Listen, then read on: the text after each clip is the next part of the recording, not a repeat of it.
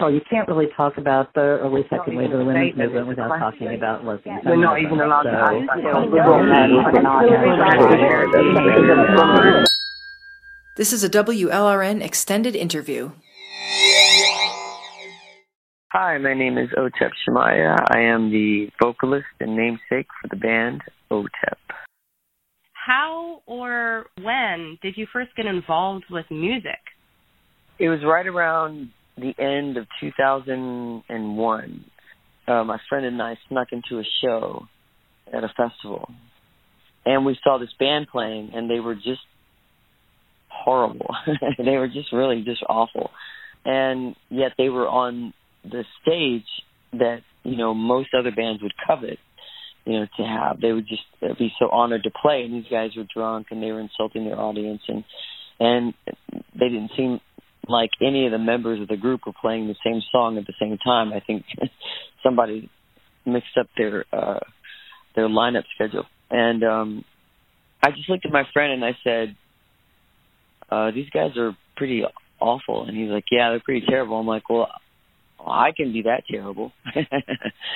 so I was like, I'll try to start a band. So it was just kind of a whim, really. I was more of a um, an illustrator and a writer at the time, uh, but that's what took up most of my creative energy. And then uh, we came back to LA, and I just put out some feelers and for some auditions, and uh, started the band. And we got signed after four shows here in Los Angeles, playing the Sunset Strip just as a local band loading our gear and loading our gear. We had an A&R by the name of Ron Laffitte. He works for Capitol Records, and he'd come in to see one of our shows at the Viper Room, which used to be owned by Johnny Depp and and is sort of infamous, infamously known uh, as the place where uh, River Phoenix overdosed. Um, so it's, it's kind of a eerie place to play, uh, rather small, and we probably had 30 to 50 people there tops, and we were just one of the openers. And um, he said as he was walking up the stairs, he could hear the music, and he said he was going to sign whoever owned that voice, and that voice belonged to me. Uh, he asked us how many songs we had. I told him we had 11. We only had five. 11 sounded like the right number because I knew nothing about music at all. I really didn't. And then we went into the studio and started writing and recording, and I guess our seventh or eighth show as a band was on Ozzfest in front of 25,000 people. Wow. So you went from not having any musical background whatsoever to playing in front of 25,000 people. Yeah. there was a burden on us. You know, I could feel it. You know, heavy is the head that wears the crown. There was this chanting because we were actually playing in Illinois as direct support for a band called Mudvayne, and they were really hot at the time. And Illinois is their home state, so everybody was there to see them play. Uh, I remember my guitarist at the time. I've gone through several, so uh, but this was one of the one of the first. When he looked out at the crowd, he just ran back into the dressing room and got sick. and I told him I was like, dude, just close your eyes and pretend it's 50 people, just like we always do. You know, like just like we played. You know, just play the songs. I was the first woman to play Ozzfest. And so nobody knew us, and they saw this, a girl with a microphone, and I could I could hear the jeers, and I could hear some snickers and like giggling and stuff. But then, just as soon as the music hit, the whole place just erupted, and uh, the rest has kind of been history. so, what is it like in the metal scene? I think that as a genre, metal has become so exclusive. And so a band like mine, if you talk to a metal purist, they would tell you that OTEP is not metal. We that they are new metal or that they are a hard rock band. They're not a metal band. Uh, when I wanted to start the band, I I based it on what I understood how the Doors built their band. Every member had a different background musically. One was a jazz player, uh, one was a blues player. Uh, the drummer was like a samba guy, and then you had Jim Morrison, who was a a blues and poetry guy, and psychedelic guy, of course. I wanted to build the band around around that and about bringing in different influences and being more of a fusion band. So we use everything that we love about music and everything that inspires us about music. So there's a little punk, there's a little hip hop, there's a little grunge, there's a little metal, there's uh, there's a little poetry, uh, there's a lot of politics, of course.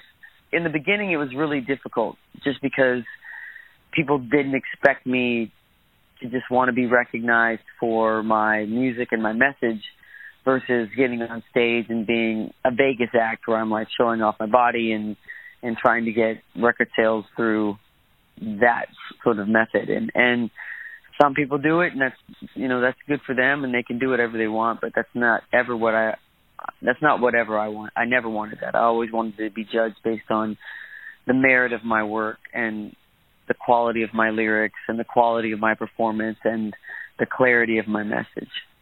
Do you feel as though there is a pressure to sell your music with your body as some other artists do?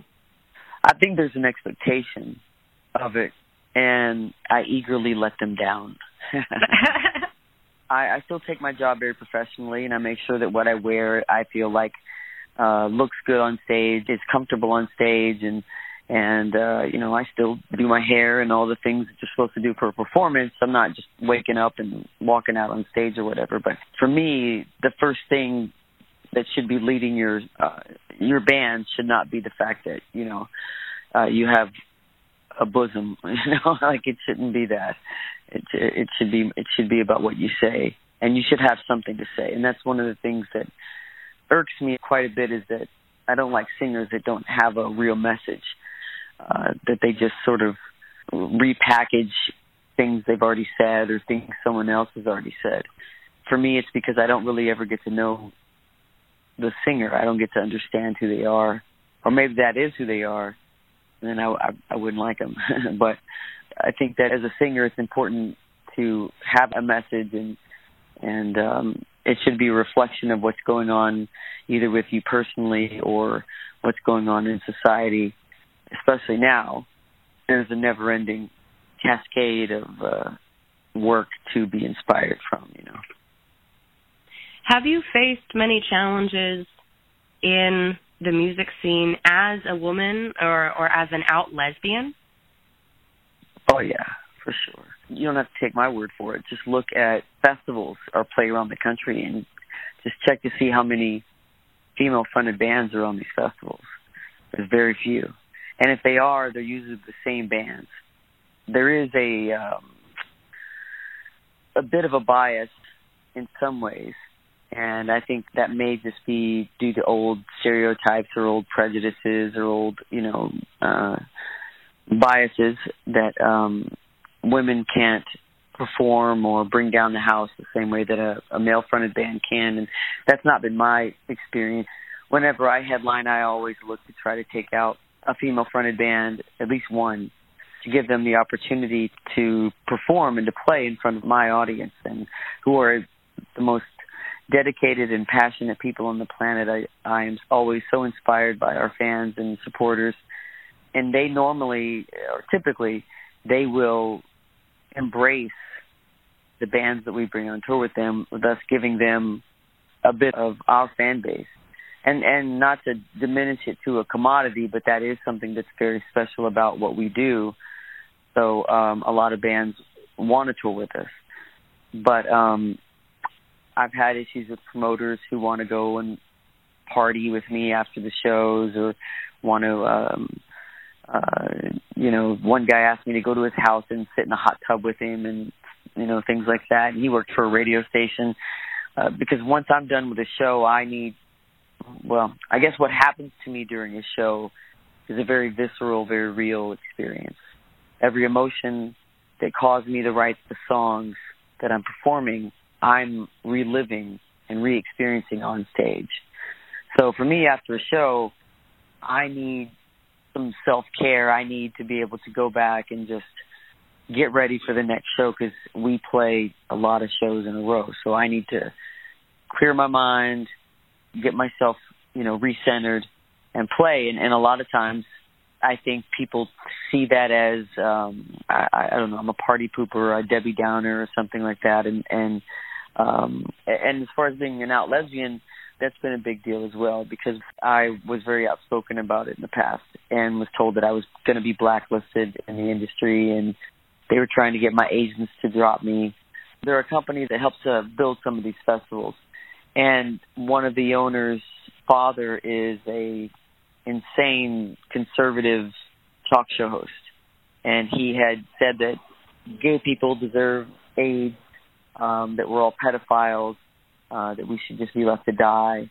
And uh, I spoke out about that because people were asking why we weren't on certain festivals, and then you see one of their their advertisers is this group that's connected to this other human being, I suppose. And it's hard because it's not like I can go to a gay pride parade, you know, and play our music because it's typically a little too aggressive for what's going on at Gay Pride. The, the good thing is, over the years, we've built a really nice community of inclusivity for the LGBT community, and uh, we see them more and more coming to our shows. But in the beginning, it was pretty tough because I never hid who I was. So you know, I got I got called all the names you could think of, and at first it bothered me quite a bit. Uh, and then after that, it, it just stopped because it's like you can only call me a dyke up, you know, a handful of times before the the word is meaningless, or you can call me whatever, and before that word just doesn't have any meaning to me anymore. And so I challenge people who who will attack me to come up with better insults. Give me something to work with, people. And I think uh, just what we saw recently with uh, Equal Pay Day, it's not just music that women are faced with with not being treated equally for either being just as talented or more talented or just as experienced or even more experienced or just as educated or more educated in this country and yet they still make uh, less than men simply because of nothing more than biology. Ovaries versus gonads. Speaking of women, are there any women musicians or women rockers who you look up to? In my formative years, I was a huge fan of Courtney Love and Lauryn Hill. But we've got some great friends that we've made along the way who've been openers for us or toured with us, or I've just become acquaintance with. Lzzy Hale from Halestorm is a good friend of mine. Uh, Kim from uh, One Eye Doll is fantastic. So we've we've met some really really great people and some really remarkable musicians. And again, they don't get the kind of notoriety that they should, again, because there's no other reason why they shouldn't other than the fact that there's a bias against them. On the new record, uh, which I co-produced with my guitar player Aristotle, it's our first time we've ever produced a record on our own, and it was quite liberating and a little more difficult because we had a lot more responsibility. and you know, when you're uh, trying to be a feral artist and let instinct and improvisation and the muses sing through you, you also be able to have to bifurcate into also being the administrative boss was. It took us about a week to get grounded into that sort of formation, but we did it. But um, on this record, one of the songs is asking people to challenge gender norms uh, on you know what we're supposed to do as far as I mean, who makes these rules? Who makes these rigid identities that we're all supposed to adhere to? Who does that? And why are they so important? I believe that somewhat it has to do with control. My favorite quotes from the author and activist James Baldwin, he was friends with Malcolm X, he was friends with Medgar Evers, and he was friends with Martin Luther King, all three of who were assassinated he wrote uh there's this great documentary and there's a book called I Am Not Your Negro. He says in this interview, and I think he's talking to some either some Harvard kids or some Oxford kids, but he's doing a discussion and he said, I am not uh the N word. I'm a man. America invented the N word. And America needs to look at itself in the face why it needs the N word, why it needs an N word. And I look at the same way with gay people and why it is that they need to diminish us to a blight, to a slur. Why is that something that makes you feel superior? Why do you need to feel superior to someone that you don't even know? simply because for some reason you don't like the way gay people are, you know, that we date the same sex. Uh, they'll pull out the Bible and they'll throw Leviticus at me, which is the chapter that says, you know, man shall not lie with another man as he does a woman, which I think, again, if you actually read that statement, it's misogynistic. It's not homophobic. It's not saying men shouldn't have sex with other men. It just says men shouldn't have sex with other men as they do a woman. So one of you don't be the lady. Like, you know, don't have sex the way you have sex with a woman. Um, it doesn't say don't have sex with another man. It just says don't lie with another man as you would a woman. Um, but also in Leviticus, it says men shouldn't shave their beards. It said they shouldn't cut their hair. They shouldn't wear uh, multi-fabric blend. So when people throw, "Oh, you're an abomination to God," it's in the Bible. Leviticus wrote it. I said, "Well, after Sunday school or after church, are you going to hit the sizzler? You know, are you having the shrimp and steak combination? Because if you are, you're an abomination to God. It's in the same chapter.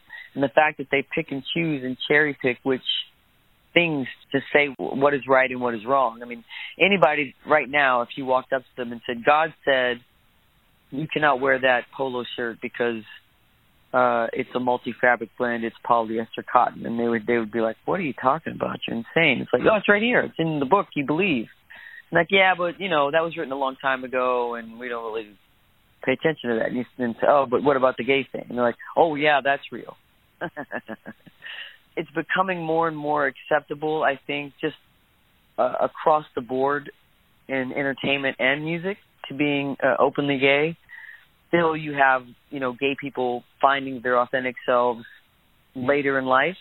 That's why a lot of gay people have late in life first loves, and um, sometimes it can be a bit more devastating as an adult because you haven't had that time emotionally as you would if you were a child and were able to have the first love and the breakup and then develop you know ways to process that that that heartbreak and that uh, all of that emotion when it happens to you when you're an adult, it's uh, sometimes it's even harder because you've never really faced that kind of loss before. So sometimes it feels like grieving. Sometimes it it feels um, you know a hundred times worse than it would if you were 12 or 13 or 14.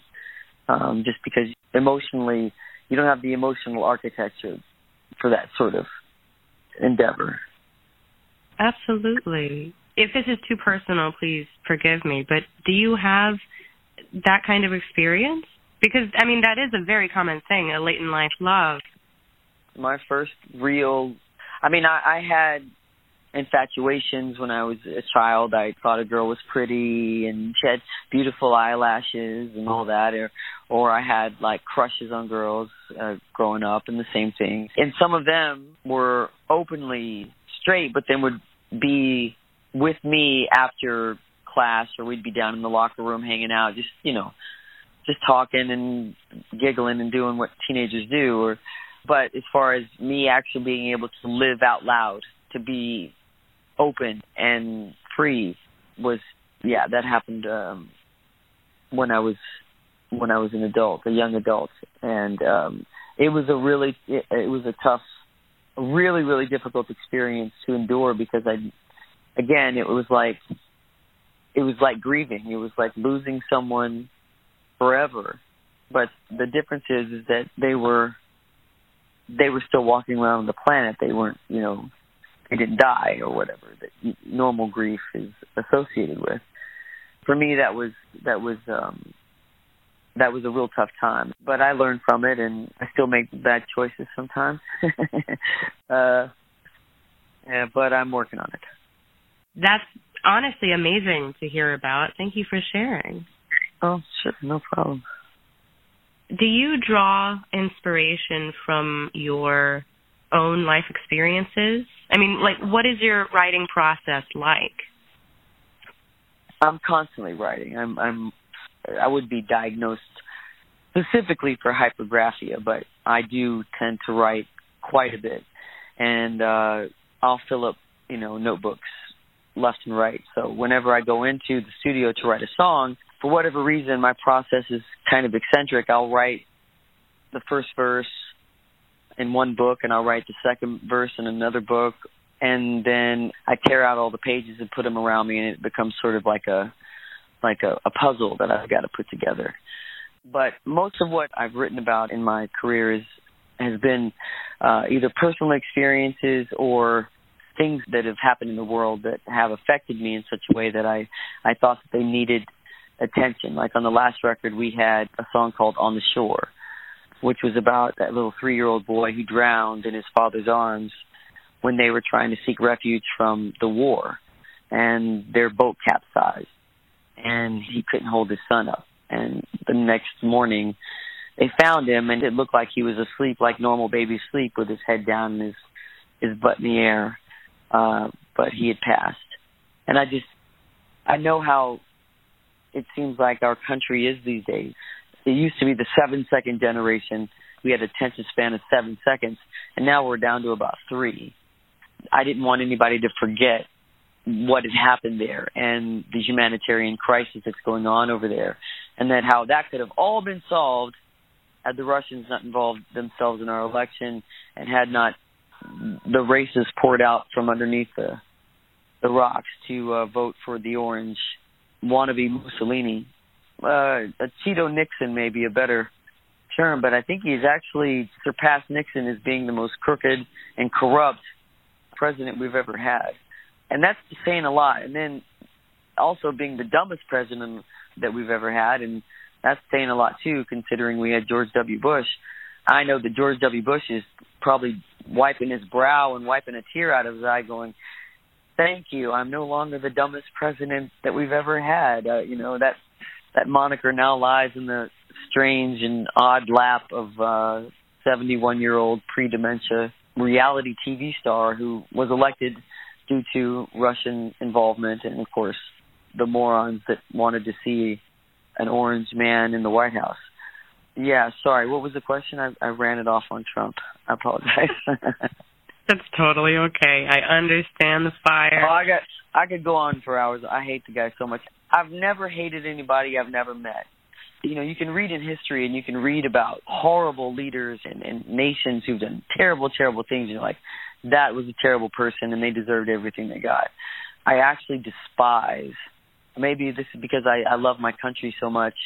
I, I literally resent and despise this human being, and hopefully all of his crimes and and uh, uh, corruption will be brought to light very soon. This will just be a a page in in the history, and it'll be like when people ask, "Where were you on 9/11?" It'll be like, "Where were you when Trump was impeached or or resigned or whatever he's going to do?" But anyway, sorry. What was the question again? That's okay. the The question was, where do you find inspiration? Oh, okay, good. Yeah, yeah. It's usually it's something that's either happened to me or happened to somebody else. This album is dedicated not only to shed light on the truth of the corrupt Cheeto Nixon, but also his followers, the very small, tiny bit of followers that the entire conservative and Republican Party are terrified of. He only has like a 36 percent approval rating. What are you scared of? Should be afraid of that 70% that that disapproves, but you know, it's Congress, so I think I'm asking a lot for them to think. but even though I'm writing about something that might have happened to me, I try to use universal language so that people can relate or understand or empathize with the experience without actually having to have had that experience. And the same thing goes with politics as well. For example, we wrote a song called Invisible People, and that's about the Dreamers in DACA. You know, that doesn't necessarily apply to me because, uh, you know, my family was an Irish family who came over on the boats. I'm pretty sure they didn't have any documentation. I'm pretty sure they snuck aboard a vessel and got over here across the pond. And at the time, back when we had that influx of Irish, there was signs that would say "No dogs, no Irish," because we were thought of as this invading force, bringing with us Catholicism and whiskey and shillelaghs. and, uh, you know, you can go back and people can Google this and look it up and see just how horrible they segregated the Irish community. for me, I try to relate back to my own family's experience and what they experienced at that time. We were the ones that were being attacked for coming to America. And again, uh, one of the things that bothers me quite a bit is that people who are coming to this country, or when they used to come to this country, they would always come in and they would be looking for the Statue of Liberty, the symbol of freedom, the symbol of of equality, of this potential of equality, which is what America is based on. America is not a monarchy. You know, we don't pass a crown down to the next person. It's based on an idea, an idea that all are created equal and all deserve the life, liberty, and the pursuit of happiness. And it's such a precious idea that it's not perfect and we haven't reached our full capacity yet. We haven't even reached our full potential yet. We were moving closer and closer to it. And now it seems like it's further and further away. So I still try to use universal language or provocative language in a way that people who might not be able to understand what being deported feels like. And even though you've lived here your entire life and you don't even speak the language of your original country, and yet they're going to stick you in this place and say, good luck. Even if you don't know what that feels like, I want to try to give you that experience through universal language and, and uh, imagery. In this writing process, do you ever contact people who have these experiences? They normally contact me. I'll either meet them at shows or we talk, you know, in direct messages and things. For example, before they approved marriage equality for all people, even though it's still legal in I think uh, 16 or 17 states in America to be fired for being gay, perfectly legal, by the way. I believe a Texas court just upheld a a ruling that it is illegal to discriminate against the LGBT community in the workplace. So hopefully it stops there and we've made one more step towards that promised capacity of equality. But before they made marriage equality the law of the land, thanks Obama, I had people reaching out to me who were engaged to immigrants. Uh, they had met traveling or whatever, and you know, in a heterosexual coupling, if a man or woman goes overseas and falls in love, they can get married, and that person from the other country gets citizenship. But it didn't apply to gay people. I would have long conversations with gay people about that. Even soldiers. I mean, it was really tough for a lot of these folks, and so um, I wanted to put that in the song. It sounds like your music is a form of activism that you take a stand through your music. Oh, 100%. Yeah. Nina Simone said it best, and I'm paraphrasing, but she said it's the duty of the artist to reflect our surroundings. It's the duty of the artist to speak our truth as we experience it day by day. And I've tried to live by that. You know, I'll throw in a song and I'll have some fun with it or whatever, throw in a funny line just to keep it, you know, not so serious. I understand not a lot of people want to just sit and listen to political music all the time, so you have to give them diversity. It's like saying, well, do you want to go watch an action flick or do you want to watch a documentary? Now, I'll choose a documentary any day of the week, you know, usually. So it's sort of the same thing, you know. It's like, do you want to listen to an album about what's wrong with this country, or would you rather ignore it and listen to some, you know, music about getting drunk with your friends and having a good time? And a lot of people will choose that instead. But I'm just motivated more to speak out against what's wrong and try to right these wrongs and uh, not let them be forgotten because the people that are committing these sometimes crimes against a certain sect of people or who are opportunists and are taking advantage of the working class, they never stop thinking about it. You know, they're always thinking about how they're going to get that extra dollar, how they're going to get that extra bit of power, who are they going to step on to get to where they want to go. Those people don't forget it. They live it 24 hours a day, seven days a week.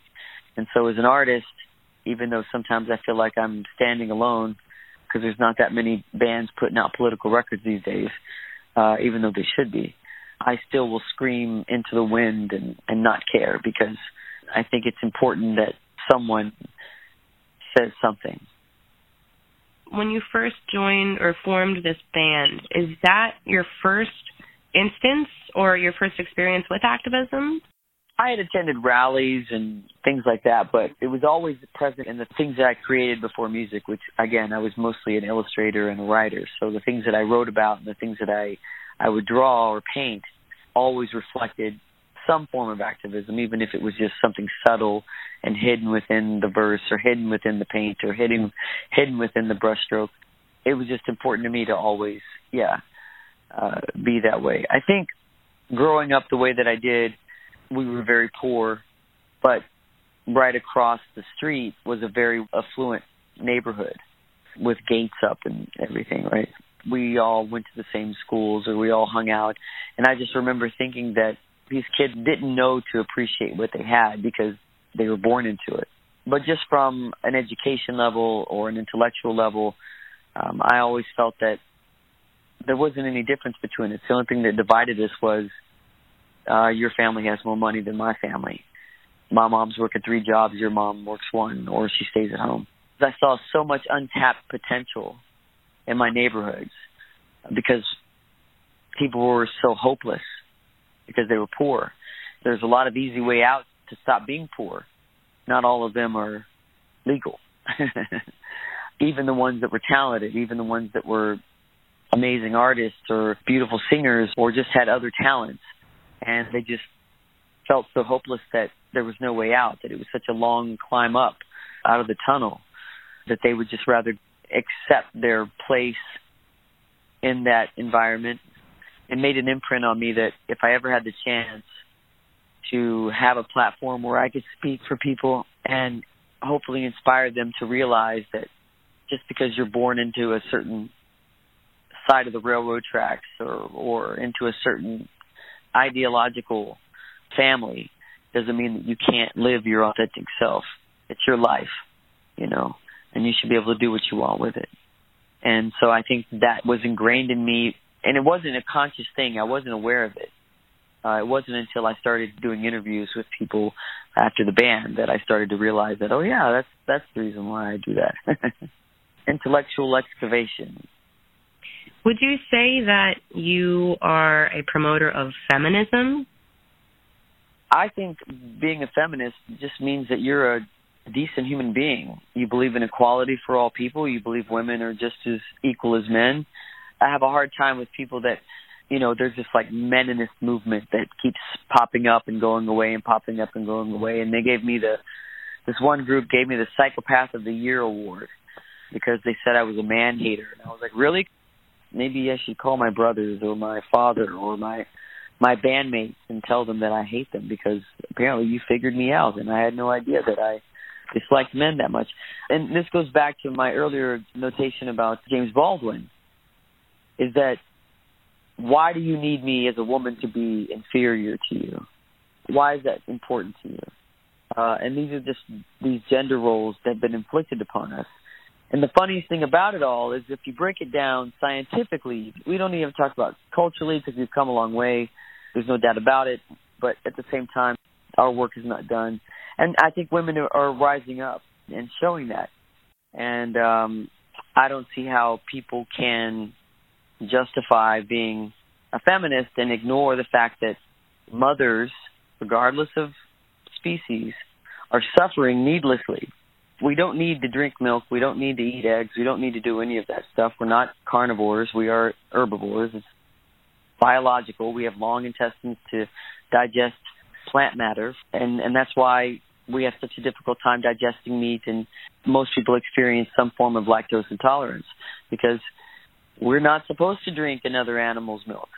Just talking about feminism and the power of women. If I wanted to say that women were superior, all fetuses begin from a female template. That's the reason why men have nipples. Nipples serve one purpose to feed young. Men can't feed young, but yet they still have that. So we all begin as female in the very beginning. The idea that we all begin as female, I think, is is never brought up. It's never taught, and it's not it's not something that I think the patriarchy wants us to know or realize because you know uh, women have the ability to grow life within them. and we just come to expect that because you know it's just what happens. You know what I mean? It's quite remarkable when you think about it, what women are capable of doing, what their bodies are capable of doing. So, for me, feminism doesn't begin and end between species. It is all the same. Uh, I run an animal sanctuary with my with my family. It's a private animal sanctuary where we save uh, livestock from slaughterhouses. We have this one cow. I believe she's right around 11, and her son is eight, and he's this gigantic, just this huge bull. His mother, every day since he's been born, walks over to him while he's sitting in the grass out in the pasture, and she gives him a bath every single day. She knows that's her boy, and she goes and she takes care of him, even though he's grown and doesn't need mom's help, you know. But that's her boy. That's that's their son, and uh, I think that that's important. That as feminists, we realize that in the animal kingdom, you know, women are female animals are treated worse than male animals, and we should include them in our fight for uh, feminism in this nation. You mentioned the female cows are just put back into the system. Same with the chickens. The female chickens are just put yeah. back into the system to be breeders. I see a correlation between the way that female animals are treated and the way that female people are treated. Because Correct. just like them, we are brought up in a world where our quote unquote purpose is to birth men, birth males, and yep. girls are socialized from birth to love men and to want to be married. Correct. So girls. Well, I mean, if if anybody doubts that we have a socialization problem in this country, it's the easiest thing you can do is go visit a toy aisle, and you see what toys are for boys, and you see what toys are for girls, and you see the colors they use, and you see, you know, one game for a boy that's about strategy, and then it's the same game for a girl, but it's about dating. Uh, you know, who gets the most popular boy to take her to prom. Globally, we have a problem where you know women are meant they're only meant to breed. They still practice female circumcision in parts of this world, and we're in the 21st century.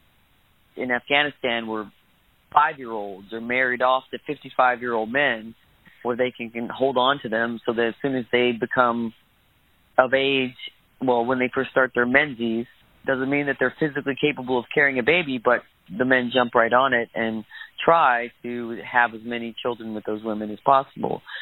I don't want to take away from women who decide that they want to be a housewife.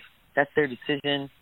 If it's their decision and they're not coaxed to do it, they don't feel like they're forced to do it. It's what they want to do. They just want to be a mom. They want to raise their children and be the positive force in a negative world. Good on them. Bravo. I have no quarrel with you. It's the system that says women are only allowed to be these certain things a nurse, a secretary, uh, a, a mother, a teacher, which much respect to teachers. That's a whole other topic too. I believe teachers should be paid the same as NFL players. So yeah, the idea that we're meant to breed, uh, that's all we're meant to do, and hopefully, especially in other countries, breed a male child because women are thought of as unnecessary and weak, and yet there's such a long history of advancements that women have helped to push society forward. For example, I can give you one. Hatshepsut in ancient Egypt, her husband, the pharaoh, died, and so she was supposed to take over as queen mother, which means she was supposed to give birth to the next king. And she said, "Fuck that! I'm going to be pharaoh." So she ruled as pharaoh for I think 14 years or so, maybe longer, maybe shorter. Again, you can check that. But she ruled Egypt as pharaoh. She wore the beard and she wore the garb, and she was respected up until her death. And then the pharaoh's son tried to erase her from history. He chiseled her face off and put his face on every accomplishment that she had achieved, uh, which she brought Egypt up to a powerhouse, to a, a financial powerhouse. And even in the early parts of this country, when uh, we were breaking away from the British and breaking away from Europe as colonies, You know, we all know the story of Paul Revere. The British are coming. The British are coming. But very few people know about the 16-year-old girl that rode twice as far as he did on the same night that he did, alerted more people than he did, and she did this in the middle of the night. And you know, back in those days, a 16-year-old girl on a horse is pretty dangerous. You know, there's robbers and thieves on the roads, and yet she took it upon herself to grab a horse and wake everybody up so that we could have this country. Those are just two examples. I mean, we can go on and on about even the space program. The one uh, woman, I can't remember her name again, um, but she hand wrote the code, the computer code that was going to help us send our astronauts into space. Not many people know her name either. The person who invented Kevlar was a woman. There's so much of our history that has been removed, and I think that's deliberate. It's the same way that uh, you know conservatives have been very, very, very focused on removing civics classes out of high schools so that kids grow up and they don't understand how the government works. You know, how a bill is made into a law. Usually what I've found is conservatives are traditionally some of the most fearful people on the planet. They're terrified of anybody that's not like them. And I think that may have a lot to do with the way that they feel about feminism. Well, speaking about feminism and, like you said, the erasure of Hatshepsut, that is a pretty serious act of misogyny and I would say male violence as well. In current times, we are seeing a lot of lesbian erasure. Somehow the term lesbian is contentious. So, how would you define the word lesbian? The word lesbian comes from the Greek island of Lesbos. The reason why that moniker stuck was because of a teacher named Sappho who uh, lived on the island of Lesbos. She was a teacher of poetry and music. And to prepare young women for marriage, a lot of well to do families would send their daughters to Sappho so that they could learn to sing and they could learn to play music for their husbands or for celebrations for the gods and all of that. Sappho being a poet, they considered her the tenth muse because she took poetry and instead of it being Homeric, where it's about Ulysses and you know uh, these the, the gods and and these epic adventures, she wrote poetry about some of the students that she fell in love with, who would sometimes refuse to leave the island because they loved her back, and they grew up there and they stayed with her. And then, so for me, it used to be we were called sapphic, which I kind of like that I, I enjoy that term. I think it sounds elegant. Lesbian to me means two women who love each other. I've been asked, when did I choose to be gay? And I say, well, when did you choose to be straight? And then they kind of look at me with this weird face and they say, oh, well, the first time I saw, you know, a woman with a nice derriere or something. And then I'm like, well, same, you know? Being a lesbian doesn't mean that you're blind to beauty or you're blind to something that's that's well put together. My definition of being a lesbian is a woman who is attracted, sexually attracted, and also affectionately attracted to other women. Homosexuality has existed for as long as humanity has existed. They found graves in prehistoric times where a woman was dressed in armor and uh, so you'd usually bury a man towards the west i think and you'd bury a woman facing east. And this one woman who was dressed in full uh like battle regalia was buried facing the same way that a man would be buried. And then they found men who were buried the um uh on the side that you would bury a woman and they were covered with bracelets and flowers. You can go back to the original people of this nation, the uh, uh, Native Americans. They had people they called the Two Spirit people, which were gay people, and they believed that they had both male and female spirits in them, and that's the way they were able to explain why a woman was attracted to another woman or a man was attracted to another man. And they were also, in, in most tribes, not all, but in most tribes, they were revered and sometimes considered holy. If someone calls me a lesbian, I don't see that as a negative. That's what I am. I know that the word queer is coming back. Some people don't want to be labeled as gay. They don't want to be labeled as lesbian. They want to be labeled as queer. You know, during the civil rights movement, during like the Harvey Milk era, it was a positive thing. It wasn't until after Harvey passed or was murdered. I'm sorry. Uh, let's not sugarcoat that. After he was assassinated, queer became a dirty word. You know, it became a blight. It became a slur. I believe it was in San Francisco. There was a gay bar that burned down. Someone had set fire to the bar and locked the door from the outside. Everyone inside perished. Some of the families were so ashamed that their loved ones were gay that they never even came to claim the bodies. We've had a, a rough go in this country, and luckily, because of gay people standing up and because of our heterosexual allies, we're starting to see more and more acceptance, and that's good because if I don't have the same rights as heterosexuals in this country, then why should I be taxed the same as heterosexuals in this country? That's taxation without representation. That's what started the War of Independence. It's funny that you bring this up because when we talk about the LGBT community, sometimes people add a Q on there. I've also seen an I, a plus sign, a number two. Like it's become so many letters that some of us call it the alphabet soup community. I don't know if you've heard about that. Yeah, I have.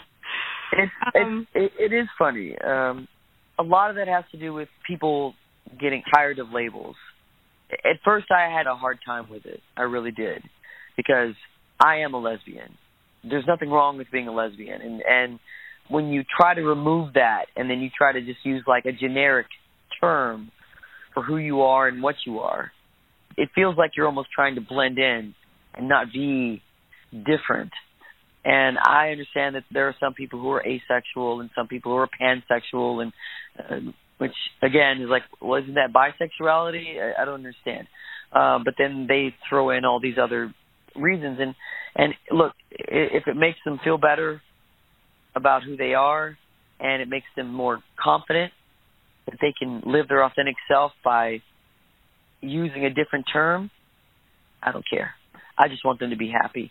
I just want them to live their life to their fullest. Maybe one day they'll come around and realize that it's okay to be gay. You know, you don't have to add another term to be accepted uh, by your straight friends or by your family or by whatever. And some people might actually feel that way non binary, gender fluid, all these new terms that are coming up. When I first started talking to people about being gender fluid, I would ask them, I said, so uh, what exactly does that mean? And so they said, well, I don't really associate myself with either gender. And I asked them again why, and they said, well, because women have certain roles in this country and men have certain roles in this country. And I said, who set those roles? Who decided those roles? And they said, well, I don't know, somebody did. And I said, well, then you're playing into their hands that those roles are particularly improper, and you want to exist outside of that. Whereas I see it as I'm a woman and I can do pretty much almost anything a man can do, sometimes more. So what exactly is it that I'm not supposed to be able to do just because I have a vagina? It, it's important to me, for me, to be labeled as a lesbian. I want people to know that I'm a lesbian because a lot of people fought for that. A lot of people fought hard. They got beat and they got imprisoned. I mean, the first man to die in Alcatraz was a gay man, and the only reason why he was put in Alcatraz was because he was considered a sodomite, a homosexual. And he died in Alcatraz. The police were raiding gay bars back in the day and arresting people for being sodomites. Another reason why I have a difficulty being in this particular genre, there was a band that's fairly well known. They've been around for probably 20 years. A couple of years ago, they wrote a song called Sodomite. And they basically just quoted homophobic verses from the Bible and that song made it to number one on metal specialty radio on satellite radio and that offended me in so many ways why is it okay to condemn gay people people will still use faggot. You know a faggot is a bundle of sticks which they used to burn gay people alive on top of. The joke was oh look there's a couple of faggots. Let's burn them why that's acceptable in certain genres of music why that's okay when you're when you're basically saying that gay people should be burned alive. When we talk about gay people, you know, we talk about the homosexual men and also the homosexual women, the lesbians. Uh, what do you think lesbians the L in the alphabet soup, what do you think the L shares with the T? What what do these different groups have in common, and why do you think they're in the same protected soup? uh, the group soup. Uh, um, well, I think that we have a lot in common because uh, one, because of the type of treatment that we receive. I think that that's one reason why we found sort of um, togetherness. I think the same way that a lesbian is attracted to another woman, the same way that uh, the T in your group soup, as you refer to, is either is heterosexual and feels more comfortable dressed as a woman, which is very common in the male circles, or if they are attracted to the same sex, but yet tend to dress as the opposite gender. I think that we share that because majority of people get confused and don't understand it, but we're discriminated in the same way. It's basically the same premise. Uh, how we're supposed to act, what we're supposed to wear, uh, what we're supposed to say. You go back to the 50s and Lucille Ball wore trousers on TV and the stir that caused because a woman wore trousers. You know, I mean, who decided that that's not what women should wear? And that, was sort of, I think, a very feminist move. I don't know much about Lucille Ball, so I don't know if she considered herself a feminist, but she did try to break some gender norms uh, in the way that what was written inside the show. Uh, and, and the same thing goes with the LGBT community and LGBTQ and the LGBTQIA plus and and all the alphabets that you can throw together. I mean, I can look at two people and go, all right, I don't like the way you look and I don't like the way you look, or I don't like your job and, and I don't like your job, or I don't like the your core belief systems. I mean, what's next? Congress loves to use slippery slope as a term. what's a slippery slope? Are they going to tell two people who are handicapped that they're not allowed to get married because they're not a traditional marriage? Uh, and what is traditional marriage anyway? I mean, it's actually the court filing. You have to actually go down and get a marriage license before it's actually legal and recognized by the state. Even in places where, uh, when it was just states' rights and certain states recognized gay marriage, there were still gay marriages happening in churches, but they weren't going down to city hall. Just because they feel like they have the moral right to tell us what we can do with our lives doesn't mean that it's right. Slavery was legal in this country. Slavery was was popular during the Civil War. 80% of people thought that slavery was the right thing to do. But was it? No, of course not. Not allowing women to have their own last names. We don't have our own last names. If you never marry, then you have your mother's father's last name. If you uh, if you're heterosexual, if you marry, you will take on your husband's last name. And that goes with uh, I guess same-sex couples as well. You'll take on your partner's mother's father's last name because we're not allowed to have ownership of our own bodies, our own identities. And that goes back way back when women weren't able to own land and men were named after the land that they lived on or their fathers, you know, son of so and so and that was like the Mick or the Mac on, in Irish in Ireland and Scotland. They were son of Johnson or they were son of John or whatever. But women were always ladies or maidens without a name. We only got a name if we got married we've had a long, a long fight. Thank the gods for the suffragette movement for helping make this happen, where at least we had uh, equal say in our country. And those women were out there at a time when it was okay to beat a woman with, as long as it wasn't wider than their thumb, which is the rule of thumb. That's where it comes from. You could hit her with a stick as long as it wasn't wider than the man's thumb. The Ku Klux Klan used to throw acid in the faces of suffragettes they were arrested and beaten, but yet they kept coming back and they kept coming back and they kept coming back.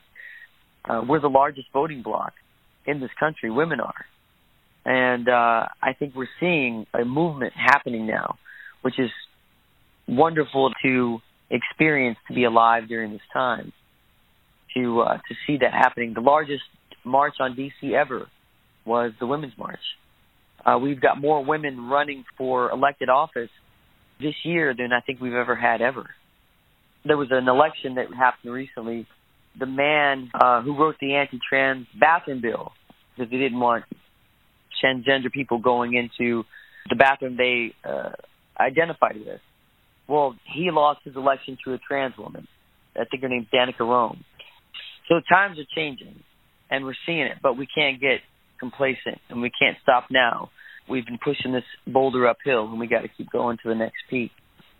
It is interesting that you bring up Mr. Roem because many people who acknowledge his sex as male are slandered and branded as TERFs simply because, you know, human sex is immutable. We can't change sex. So a lot of women who are speaking out against female erasure via the transgender movement, um, yeah. where men are claiming to be women and then taking resources designated for women for female people, um, um, yeah. taking spaces in women's bathrooms, and many men have assaulted women in segregated sex spaces. And so Mr. Roem is just a great example of the male erasure of women um, in politics.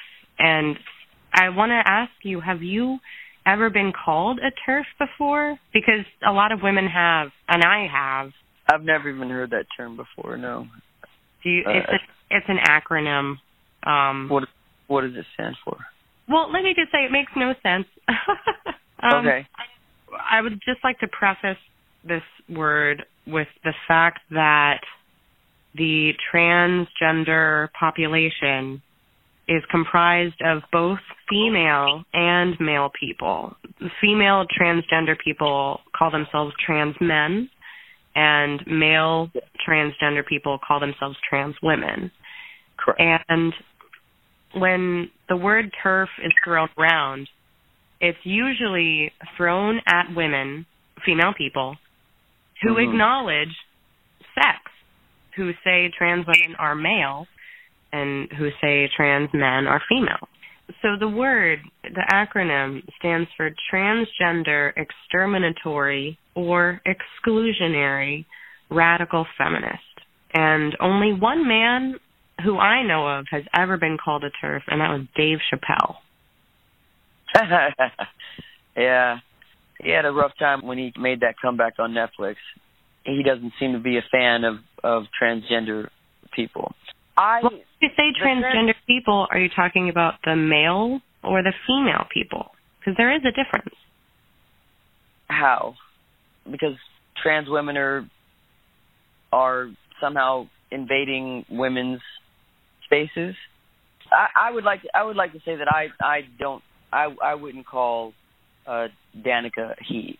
Uh when I was young I was considered a tomboy. I was made fun of for all of that but it didn't stop me from climbing trees or playing tackle football in the street with my brothers and uh, other knuckleheads in the neighborhood. My opinion is this: when it comes to um, uh, men who identify as women, is woman an identity? Oh, I, it's a good. That's a good point. Um, I used to have a difficulty understanding why a transgender person wouldn't just be happy being gay why they needed to dress a certain way. And then I noticed that, well, I've got really short hair and I've got a fade, and I traditionally dress more masculine than most women. Uh, I don't consider myself a trans man, but I do defy gender roles in that particular way. I just don't see myself that way. I think that the transgender community is so small that it doesn't pose a threat to women advancing in this country. Uh, what I do see is when people celebrate a victory like the trans woman in Virginia had, I see that as we are getting closer to that idea again of America, that all are created equal. What do I care if someone decides that in their mind they honestly feel like they were born in the wrong body, and that could be just the fact that their bodies generate more estrogen than than testosterone. But I've also run into men who are straight, they have wives, but they just feel powerful dressed as a woman uh, or dressing as uh, what we consider what a woman should dress like. And this is when it gets really convoluted, right? Because what is a woman supposed to dress like? You know, long hair, a skirt. Well, in Scotland they wear a kilt. Where does that end and begin? I don't think it's my place to say. It's really hard for transgender people to get jobs in this country and still live their what they believe is their authentic self. I'm more concerned about equality for all people and making sure that the people that are against equality for all people become fossils very fast. Most of our listeners are lesbians and radical feminists. So, Understood. would you like to say anything to them? Well, I'm very honored to have the opportunity for you guys to listen to me rant and ramble, and we probably won't agree on certain things. Again, I identify as lesbian. I identify as a feminist. Uh, as far as the trans situation, which I think is something that is a really sore subject with a lot of people, uh, with a lot of lesbians and a lot of feminists, to understand that it's not my place to tell someone how to live their lives just the way it's not someone else's place to tell me how to live my life. I used to have a much different opinion about trans folk just because I didn't understand well what's wrong with being a lesbian and just being you. And that's something that they struggle with for a long long time. I mean, you have children who are going to school, say young boys who just feel more comfortable with the the sort of I guess the the tenets of being a woman, whatever that is. Paint your fingernails. Is that feminine? Is that a woman to paint your fingernails? Um, and why is that? Who decided that? Or if he's more comfortable wearing heels, I'm more comfortable wearing high top chucks, you know, which could be considered more masculine than, you know, what a lot of people that are not feminists would uh, associate with me or associate with a woman. You're supposed to, you know, have long hair and you wear makeup and you're supposed to act a certain way. I understand there are difficulties with certain trans folk who get extremely defensive. I had an altercation once where a trans uh, a trans woman told me that she was more woman than I was, just because she was dressed in like a like a dress with sequin dress. It was at an event at a gala, and I, I'm not ex- exactly even sure why this came up. And then uh, I was like, well, I guess if we're going by gender norms, you are, because you've got a weave and you're wearing false eyelashes and you're wearing a dress and uh, three inch heels, and I'm wearing jeans and sneakers. So if we're going by gender norms, and sure, you're more of a woman than I am. If that's the way we're going to do it. Uh, but uh, I, I don't think any trans man or trans woman is setting out diabolically to steal something from women um, or from men. That they identify more uh, as a woman or they identify more as a man. Uh, I don't see that as taking away anything from us. Although I do find that being a woman is very precious. I, I believe it is. I believe it's very important. I believe that we are in some regards the stronger sex. And uh, I just think that it's important that we try to be as understanding as possible with the realization that not every lesbian is a great person, not every gay man is a, is a great person, not every trans person is a great person. I'm sure many people, many of your listeners might disagree with me, and that's okay. No disrespect. That's just my opinion. Well, thank you so much. Um, well, thank you. I really appreciate it. And thanks for the. You know, I, I do a lot of these, and I don't often get questions where I have to think. It's usually just canned answers. What's it like being a woman in a metal band? Well, what do you think it's like? You know, it's like being a woman in any occupation. You know, so this was a, a really nice interview and really great discourse with you. I appreciate it very much. Anytime, and I mean that. Anytime. Yeah, I'm open. Let me know. You just heard an extended interview with Otep Shamaya, leader of the metal band Otep, the very first female fronted band to headline Ozzfest, a touring heavy metal festival.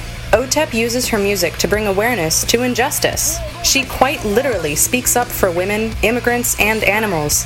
Her genre, like many others, is dominated by men whose misogynist products are created with no one but other males in mind. OTEP breaks that barrier. I had so much fun speaking with her about her experiences in the music industry as an out and proud lesbian. Her new album, Kult 45, is available now. This is Julia Beck. Thank you for listening.